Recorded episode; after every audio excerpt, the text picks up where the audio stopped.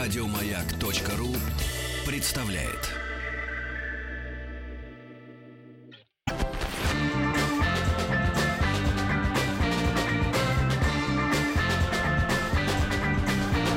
Сергей Стилавин и его друзья. На маяке. Доброго всем, товарищи, утра и дня, э, и дня, да, и дня, кто уже э, давно э, встал. Это э, восточная часть нашей необъятной родины. Вот, всем привет, Сергей Стилавин и его друзья. То есть его друзья здесь находятся. Это Алексей его Веселкин. Друг. Да, Алексей да. Веселкин. О, друг, я большой друг. Я всегда за него. Я горой, в то время как он улетает э, работу работать. А, я, а, я, а я друг Алексея Алексеевича. Тоже друг, да. Цепочкой помогает. С нами Тим. Тим Кирби тоже настоящий друг. Вот, и Витус тоже ну, здесь. Куда же без, куда же без вас, mm. конечно. Так, товарищи, значит, теперь о серьезном. Теперь да, о серьезном, конечно, mm-hmm. надо собраться. У нас в гостях Галина Викторовна Якушева. Здравствуйте, Галина Викторовна. Здравствуйте. Доброе утро, так скажем.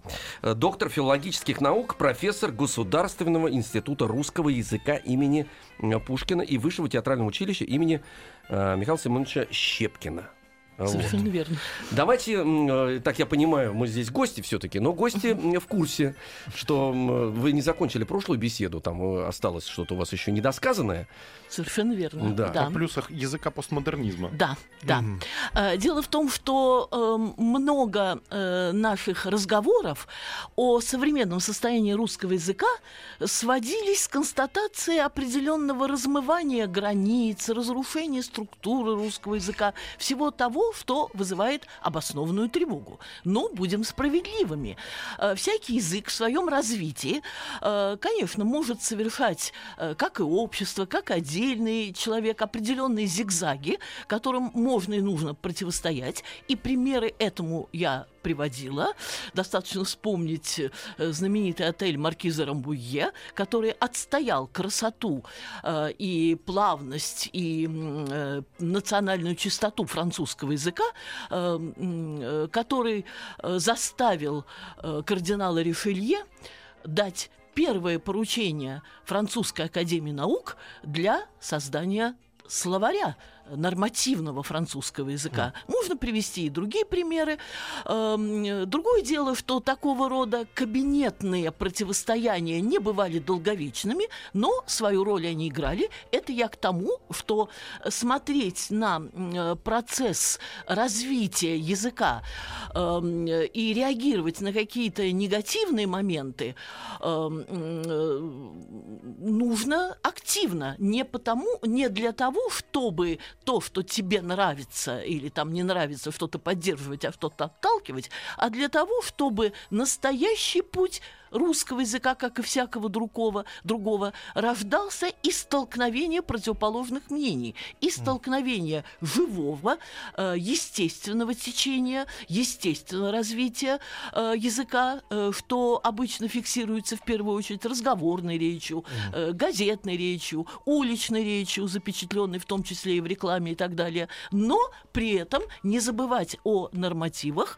о традициях. Нормативы есть традиции русского языка, тоже невозможно. Так что мы выбираем этот путь. Этот путь столкновений и борьбы противоположностей, который и высекает правильную искру движения. Да. Так вот, в прошлый раз мы говорили не только, э, вернее, э, не столько о минусах э, э, русского языка эпохи постмодернизма. В свое время я ссылалась и на авторитетное, вполне аргументированное э, мнение Лихачева о том, что подвергается определенной структурной ломке русский язык, там экспансия предлога «о», ну, можно, ну, типа отрицает о том, доказывает о том, угу. ну, э, это уже... Э, э, взгляд да, о том. Да, взгляд о том. Вот это невозможно э, сказать. Да, э, такого рода... Ну, вы знаете, тут, раз уж я об этом заговорила, не могу э, не, э, не отметить со смешанным чувством э, гордости за то, что я упоминаю имя высоко мною уважаемого журналиста Олег Попцов. Я думаю, это имя для вас тоже не безразлично.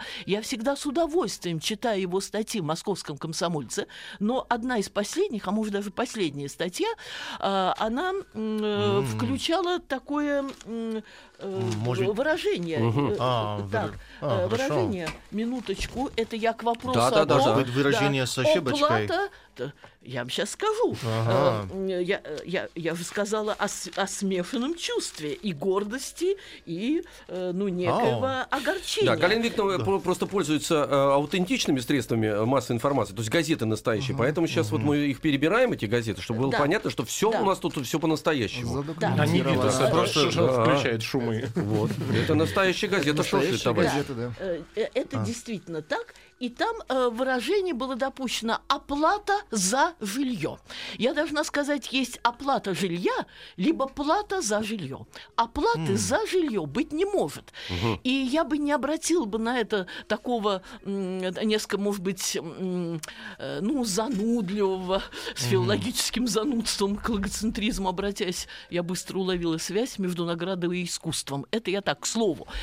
Но дело в том, что вопрос, можно ли говорить оплата за работу, оплата за жилье, этот вопрос задавался даже в программе «Знаем русский». Я участвовала там в качестве эксперта на телевидении. Кажется, программа, кажется целиком программа или канал называется «Мир».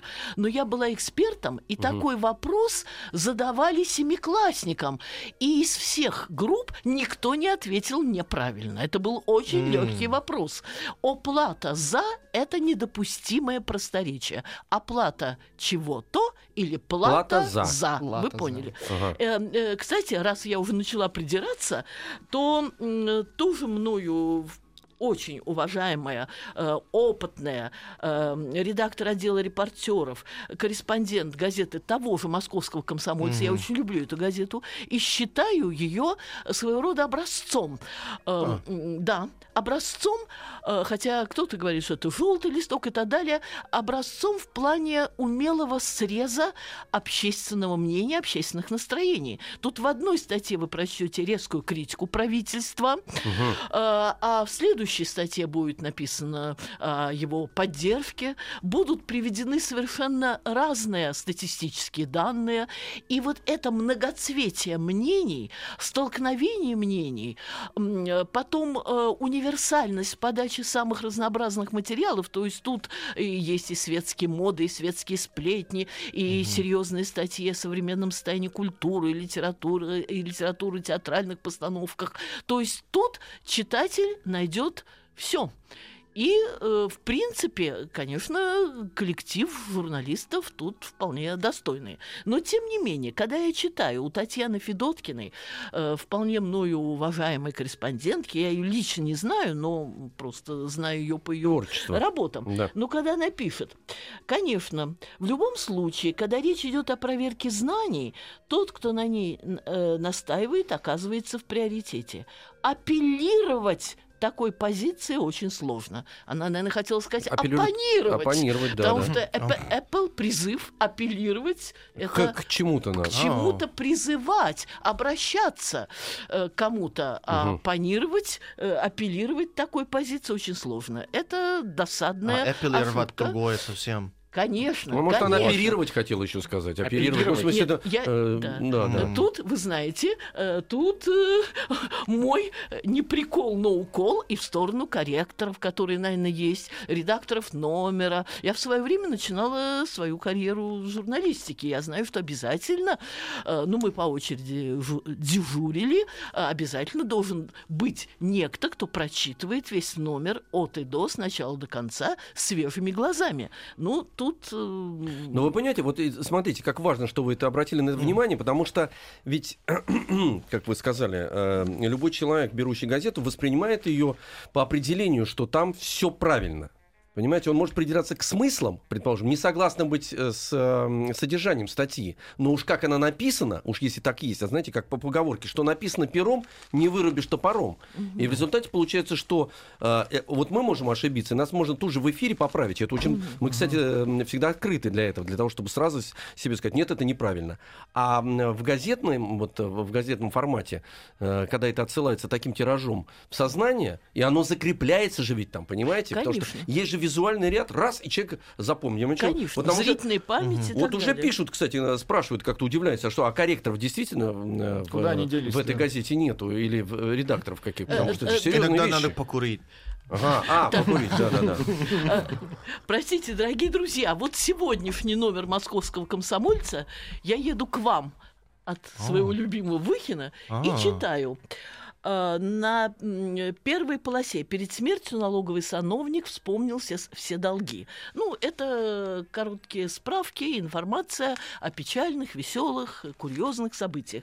И сказано, кроме этого, мужчина на бумаге перечислил всех знакомых, которым занимал деньги, и суммы, которые они задолжали погибшему. Которым mm. одалживал деньги, занимать, занимать у, деньги, у, брать у них. Займы. Ага. Mm. А если которым занимал деньги и суммы, которые они ему задолжали. Mm. Вы понимаете? Mm. Он одалживал деньги, а не занимал. Mm. Ну вот видите. Полностью вот. Поменялся mm. смысл.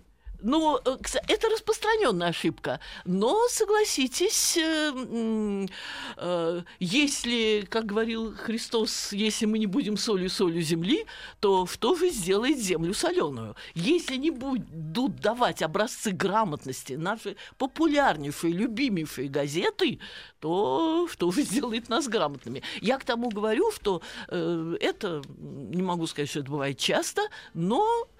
встречается даже вот в таких серьезных и, как я догадываюсь, отнюдь не бедных газетах, потому что «Московский комсомолец» имеет огромный тираж, в том числе за рубежом, и, надеюсь, возможности пригласить корректоров нет. Ну да, а, видимо, а в чем-то дело в чем-то другом. Самой системы. Я тридцать один год поработала в издательстве «Большая советская», а теперь «Российская энциклопедия».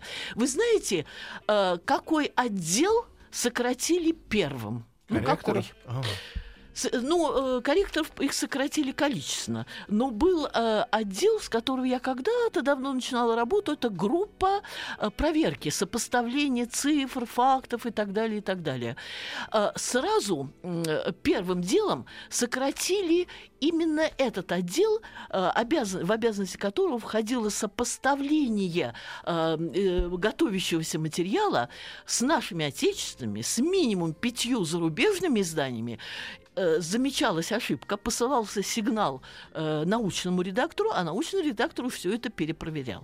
То есть первым делом все то, что э, служило, причем особенная дама сидела на проверке цитат, чтобы в цитатах не было ошибок, потому что энциклопедия работает не э, дни, не недели, а года и даже десятилетия, и это истина в последней инстанции, по крайней мере, в плане факта, если не в плане, ну, не в плане идеологии, это понятно, но Я несколько споров фактор. на деньги выиграл благодаря Большой советской энциклопедии. Да, да. Вот так. Но зато количество замов у главного с двух человек увеличилось до восьми. Поскольку одна из моих идей, у меня довольно много работ об теории, истории энциклопедистики, энциклопедия – это памятник эпохи и отражение определенной системы ценностей. Ясно, что мы были социалистически идеологизированы, там, другие страны иначе и так далее, и так далее. Но вот в том, как тут же э, фильтр контроля был снят, но зато количество бюрократических фигур, имеющих власть, увеличилось в четыре раза, согласитесь, в этом есть что-то портретное. Да, но, понимаете, mm-hmm. это произошло из-за того, что система работы стала другой, и аудитория изменилась, и э, такой фактор появился, как э, коммерциализация и деньги. И вот они как раз скорректировали практически, э, ну, не только, так сказать, издание. Кажется, издание у, да. за, у шести замов зарплата в любом случае больше, чем у вот отдела проверки сказать, информации. Я хотел сказать, я не думаю, чтобы э, широкий читатель энциклопедии ратовал бы за увеличение э, заместителей главного редактора и за сокращение всяких э, структур проверки. Я думаю, что, что не ратовал. Просто, знаете, как это обман произошла, потому что воевали как раз за то, чтобы э, ненужных людей как бы выдавить, э, которые ничем не занимаются, а получился обратный процесс. Вот, то есть профессионалы, которые занимаются именно делом таким ручным, знаете, вот проверяют, делают, собирают, э, они, э, их штат уменьшился, а руковод, руководящие, э, так сказать, работники ну, увеличились. Ну, э, то, что сейчас эпоха э, в нашей стране депрофессионализации, дилетантизма, это не только мои слова, они сейчас и в официальной прессе возникают. И... Ну, это беда, кстати говоря. Это, я... это серьезная же ведь беда. Спорил? Да, но вот смотрите, вот вы очень точно прошлись по печатной продукции, mm-hmm. вот, и, и вовремя заметили, и у нас сейчас есть возможность сказать, как правильно должно быть. Mm-hmm. А вот обратите внимание, например, огромное количество сериалов или программ, выходящих на телевидении, а телевидение, как мы сами понимаем, колоссальный такой идеологический молот, который задает, ну, некую матрицу, как нужно, как правильно. И человек, который смотрит, он, конечно, не успевает понять, правильно это или нет. А многие сериалы и настаивают, исходя из того, что есть тот или иной персонаж, и он должен обладать некой речевой характеристикой. И эта речевая характеристика, ну, при том же неправильная, обязательно закладывается с поступком вместе, очень ярко иногда, mm-hmm. если сценарий хороший, там, предположим, или персонаж э, яркий, закладывается точно э, в головы тех, кто смотрит. А потом они просыпаются утром и выдают формулы. Ну да. Mm-hmm. Но, э, Алексей... Э... Это вопрос все-таки неоднозначный.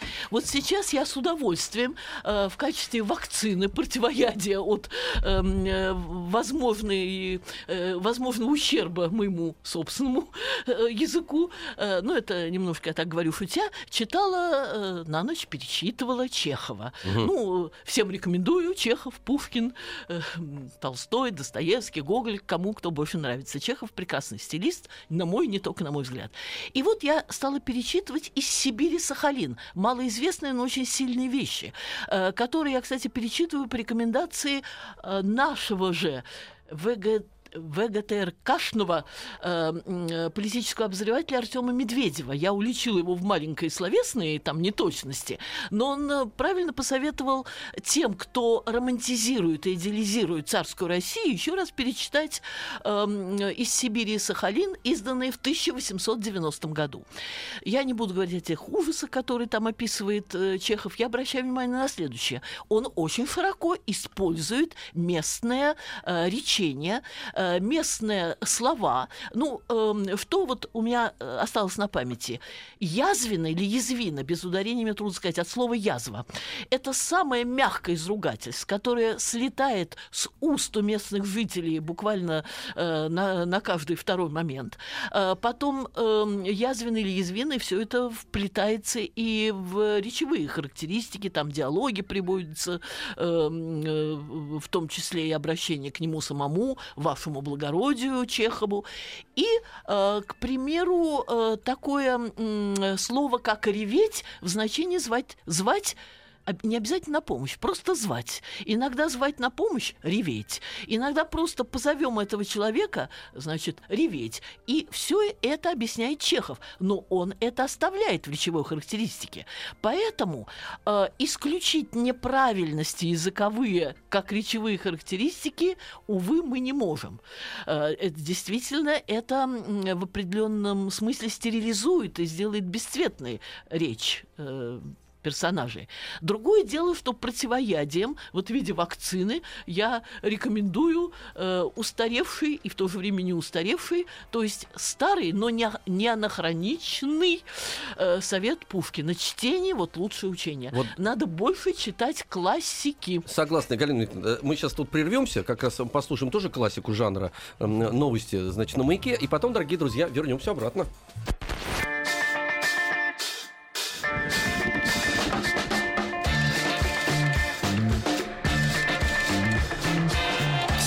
Стилавин и его друзья на «Маяке». Ну, друзья, на «Маяке» действительно Денис Николаев, Алексей Веселкин. Это мы, Сергей Валерьевич Стилавин, Рустам Иванович Вахидов, находятся на работе, товарищи. Да, работу они свою не бросают, просто у них другая работа еще есть. Вот, они, улетели, они улетели на эту работу. Вот, они улетели, но при- прилетят. А у, у нас, нас в гостях, да, Галина Викторовна Якушева, доктор филологических наук, профессор Государственного института русского языка имени Александра Сергеевича Пушкина и Высшего театрального училища имени Михаила... А, отчество вылетело из головы. Семеновича Щепкина. Да.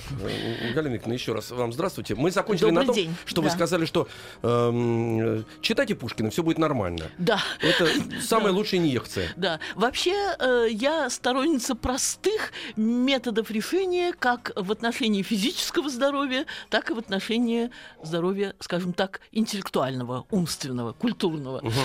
Угу. Итак, продолжаю наш разговор. Прежде чем перейти к к похвалам, э, и, э, ну, таким к похвалам, может быть, скорректированным э, определенными комментариями э, литературы эпохи, языка эпохи постмодернизма, я все-таки обращу внимание еще на одно явление, которое зафиксировано в русском языке не только в эпоху постмодернизма, а зафиксировано еще раньше, это канцеляризм.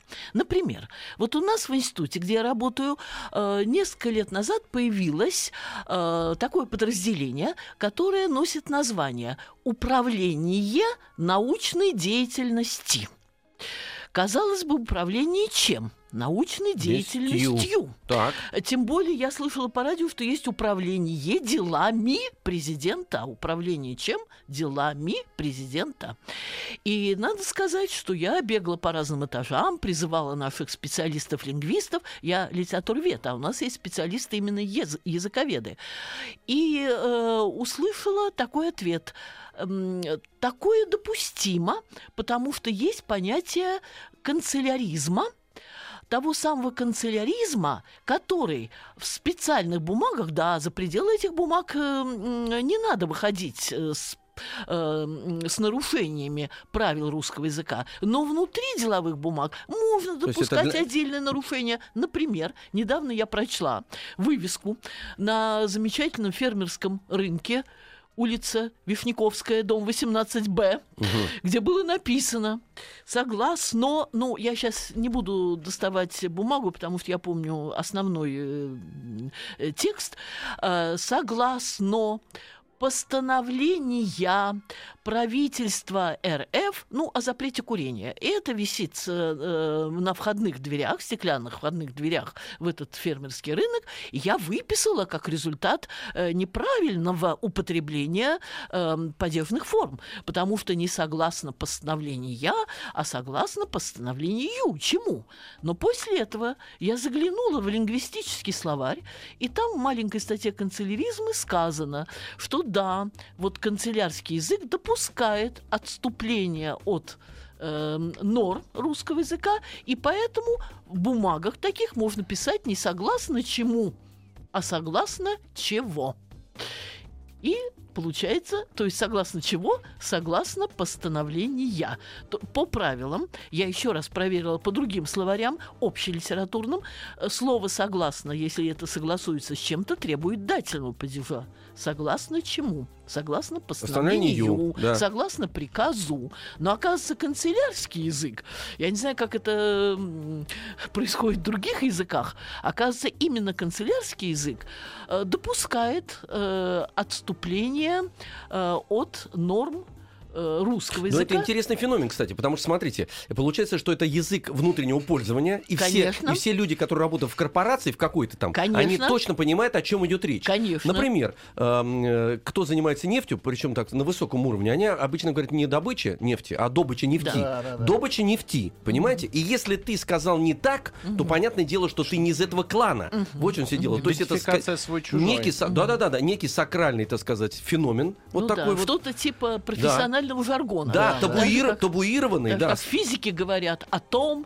матросы, по крайней мере, раньше говорили матросы. Ну, я просто... Вы знаете... Матросы? Вы будете смеяться. Я уже смеялся.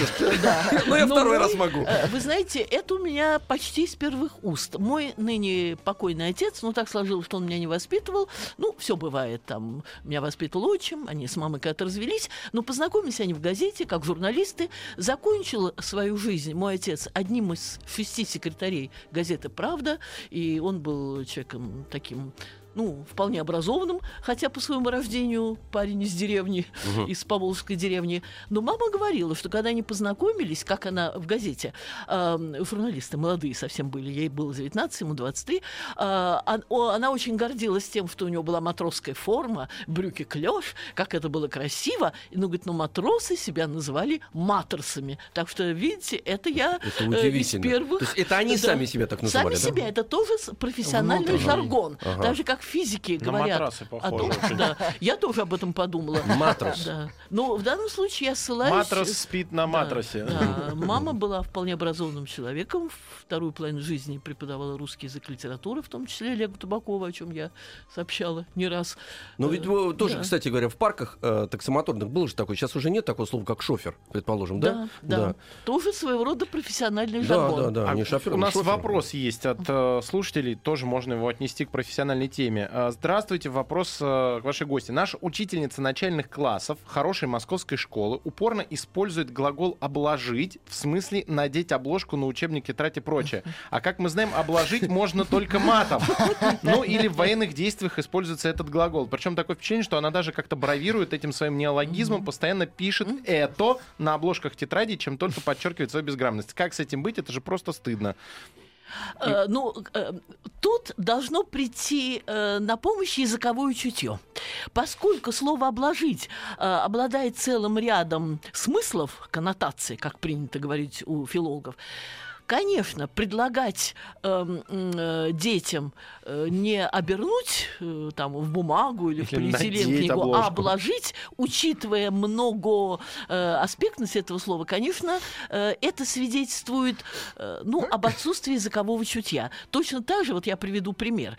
Э, у нас одной из позиций, э, ну, одной из тем наших разговоров будет языка, языковая игра. Ну, к примеру, я прохожу тут, э, когда иду от нашей замечательной от нашего здания, от нашей замечательной передачи, мимо, мимо магазина «Обувь», и вижу огромную вывеску «Осенний ценопад», к примеру. Угу. Ну, вместо «осенний», да, листопад. Или, к примеру, объявление на одном из филиалов банка Банк Москвы ВТБ. Кто не успе... да, кто, кто не спешил, тот проиграл, там что-то в этом духе. Ну, обыгрывание каких-то uh-huh. известных выражений. И все это рассчитано на определенный ряд ассоциаций. Тут возникает тот ряд ассоциаций, который нам не нужен. Точно так же, э, как, э, э, ну, скажем, такой горячий, страстный колумнист э, э, газеты «Метро», э, я имею в виду Михаил Ардов, э, он э, допустил такую игру слов. двадцать шесть бакинских коммерсантов, которые сменили двадцать шесть бакинских комиссаров. Мне кажется, эта игра слов тоже не очень удачная. Как бы ни относиться к расстановке, стрельным э, бакинским э, э, коммунарам, э, ну, э, обыгрывать их э, и снимать, да, снимать э, вот эту сакральность э, вот такой игрой слова двадцать шесть бакинских коммерсантов э, не очень удачно. Отсутствие какого-то языкового такта, языкового чуть, языкового чутья. И тут, э, на но мой взгляд, аналогичный случай. Но формально она не нарушает. Э, вот, про... вот. Совсем недавно я прочла э, целый пассаж, это буквально на днях было, в защиту сосулей. Вы помните? Да, Матвиенко, сосулей. Громкое, да, да, дело. Громкое дело о сосулях. Да. И, и, и, и, и тут было сказано ученой дамой-лингвисткой, что это слово создано по законам русского языка, вполне соответствует вот взаимоотношению уменьшительного и, там, скажем, уменьшительной и нейтральной лексики. Есть сосульки, значит, они маленькие, есть сосули, значит, они большие. Сосулище, значит, может да, еще быть. Да, значит, можно сказать сосулище. Это огромное. Да, огромное, да. да. На мой взгляд, на мой взгляд, вот опять, сейчас мы живем в период, ну вот одна из, может быть, благих черт постмодернизма, то, что активизируется креативность в области речи, в области словоупотребления, и очень возможно, что многие слова и закрепятся в нашей есть... повседневной лексике. Ну вот слово «вброс». Я помню, что один из слушателей, ну это, по-моему, было четыре, пять, шесть передач назад, спросил, насколько слово «вброс» является э, органичным для русского языка. Нигде, ни, в, ни у словаря «Дали», ни в других я слово «вброс» не нашла. Слово «вбрасывать», естественно, и «вбросить». Но сейчас «вброс» прижилось. Вброс бюллетеней, там, может быть, иногда вброс информации и так далее. Поэтому тут трудно быть вот там Вангой-предсказательницей, но могу сказать, что сосули, как сосули, вот в таком виде не зафиксированы нигде, хотя филолог уверяет, что это есть где-то у Набокова и еще у какого-то в художественной литературе, но это не может, это, во-первых, надо искать, и это может быть речевой характеристикой или региональной лексикой, ну, так же, как сосед, соседи называют там шаберами, шаберами, там, ну, есть такая, или как, ну, мы уже об этом говорили, белый хлеб у нас называют батоном, а в Питере булкой. Булком. Да. Угу. Так что тут вопрос открыт. Другое дело, что готовность оправдать сосули я все-таки отнесла, отнесла к несколько иному пласту оценки. Не столько профессиональной, сколько желание неким образом ну, ну, реверанс реабилитировать, да, да. сделать реверанс по отношению к весьма уважаемой личности. Да, но слово просто само по себе. Оно, знаете, почему? Не, не то, что смешное, но не, вот, на мой взгляд, как не, неудачное какое-то вот сосули. Именно звучание. Да, да, да, звучание. Вот, да, вот, оно как-то, вот... Сосули сразу сосать. В общем, ну, да, да, да, вот. Сосулька-то нормально. Слово, сосулька, конечно, да, да. Сосулька по спектру коннотаций э, слово «сосули» уводит нас немного в иную степень. Мы себе представляем фантазийное слово, да. Ну, скажем так, многоспектное слово, скажем так. Еще один вопрос. Давайте вопрос. Вот вопрос. Хорошо. Давайте.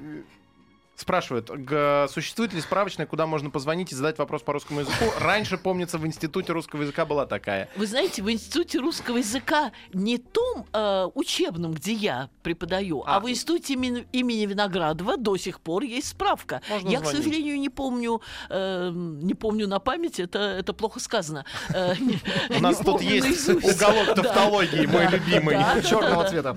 Да, вот, я не помню номер телефона, но недавно об этом говорилось, что работает справочная Института русского языка имени Виноградова. Это научно-исследовательский институт, который нам спускает некие свои директивы. Я не совсем уверена, что всегда они точные. Ну, мы живем во время, вы сами понимаете, дилетантизма, который побуждает к спорам и к сомнениям и так далее, но такая служба, тем не менее, есть. Еще короткий вопрос. Как будет правильно, погода на маяке или на маяке о погоде?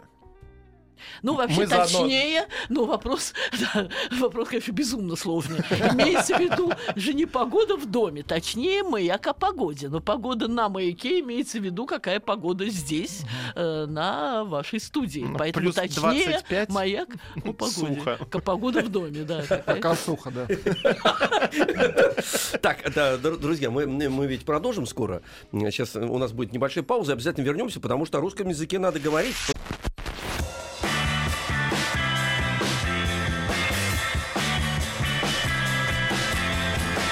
Сергей Стилавин и его друзья на маяке. Алексеевич? Да, мы продолжаем, так сказать, беседовать о том, что как правильно, как неправильно э, говорить в русском языке. И вот вы, вы сказали, Галина Викторовна, очень правильную вещь по поводу того, что а, это нужно больше нам читать классической литературы, чтобы заложить некую иммунную систему. Вот. Э, потом вы сказали, да, что, вот, например, у Чехова э, в произведении «Путешествие из, значит, Сибири, в, э, из Сибири, из Сибири и Сахалин». Сахалин. Это у него две части. Да.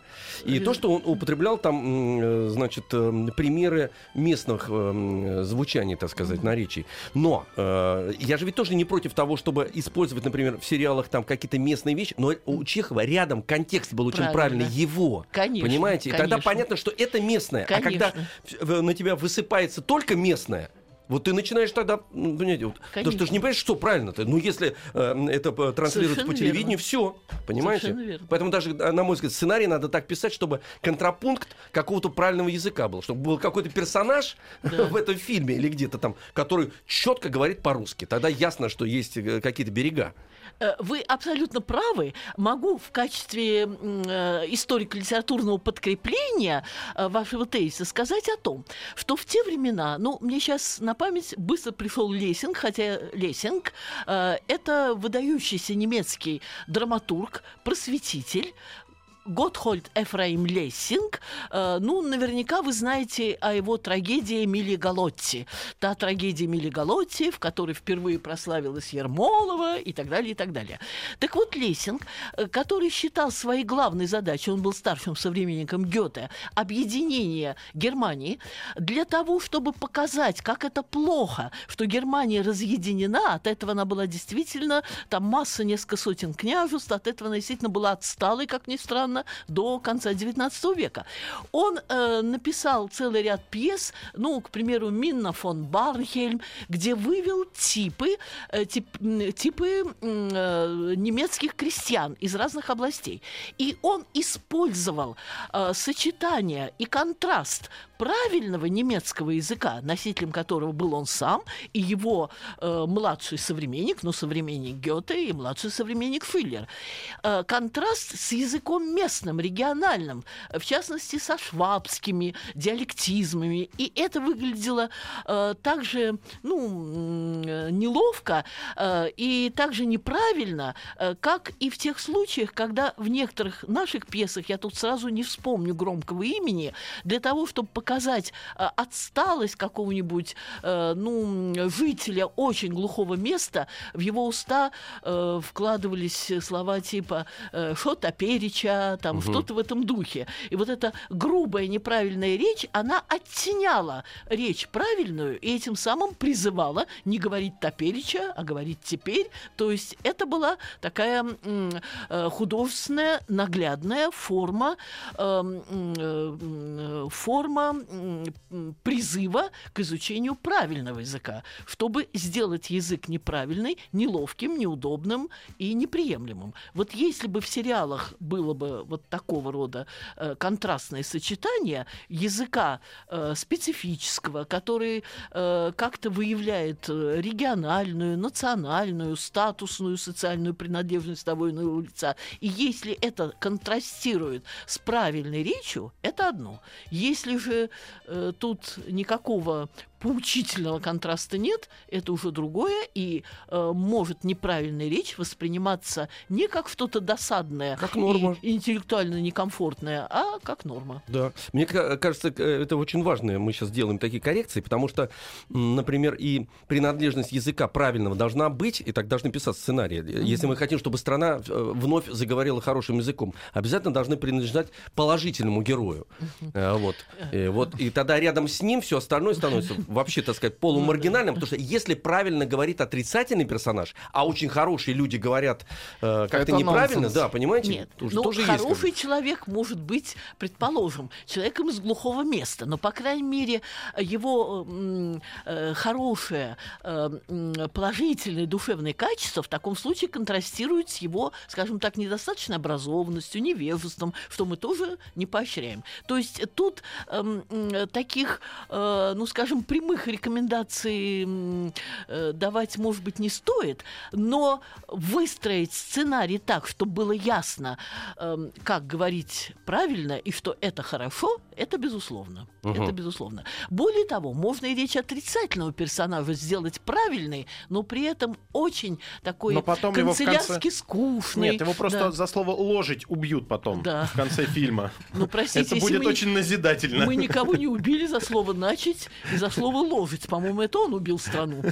Да, кстати говоря, да, да, да. Но это потом перешло, слава богу, в область анекдотов. Потому что настолько это было ярко и неуместно, настолько шокирующе, что это перешло, так сказать, в анекдот. А нужно сказать, что если вспомнить кинематограф советский, огромное количество примеров того, что, например, белогвардейцы, которых мы презирали, всегда говорили, между прочим, вот тут парадокс. Правильно, да. А красноармеец, Василий Иванович, предположим, да, вот они, так сказать, резали про, про правду, да, матку. правду матку. Да. Но тут тоже время и место. Время и место. Далеко не все крестьяне, которых выводил Лессинг, вызывали у него отвращение. Угу. Отнюдь. Он просто хотел показать, что добрый, честный немецкий народ заслуживает и владения единым, правильным литературным родным языком. Но мы тоже заслуживаем этого. Вот.